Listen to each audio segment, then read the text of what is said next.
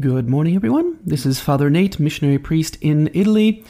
Today is the last day of October, October 31st, 2023, and today we're celebrating Tuesday of the 30th week in Ordinary Time. Today's Gospel, a very brief Gospel, comes to us from the Gospel according to Luke, chapter 13, verses 18 through 21. Jesus said, What is the kingdom of God like? To what can I compare it? It is like a mustard seed that a man took and planted in the garden. When it was fully grown, it became a large bush, and the birds of the sky dwelt in its branches. Again he said, To what shall I compare the kingdom of God? It is like yeast that a woman took and mixed in with three measures of wheat flour until the whole batch of dough was leavened. In today's brief gospel, we have Jesus comparing the kingdom of God to both a mustard seed and to yeast. Now, both Matthew and Luke recount these two parables. However, Matthew emphasizes more the small beginnings, whereas Luke focuses more on the greatness of the effects. In either case, the point is that what started off small becomes great. Now, there's a couple of details that call our attention.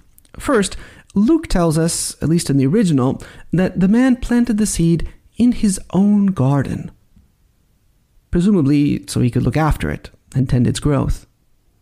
The growth happens because the man is there. He looks after the plant. Likewise, Jesus literally says that the woman hid the yeast in the dough. At first, neither the yeast nor its effects can be seen. It works in silence its work is hidden, but after a time, the results are noticeable. Now, the same thing happens in our lives. In the book of the prophet Zechariah, we read, Do not despise these small beginnings, for the Lord rejoices to see the work begin. Do not despise these small beginnings, for the Lord rejoices to see the work begin.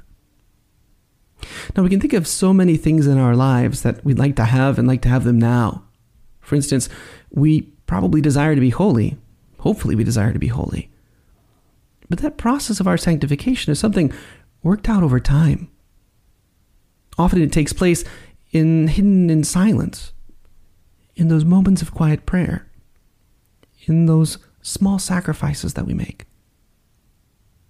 To despise these little things is to effectively cut ourselves off from the path of salvation.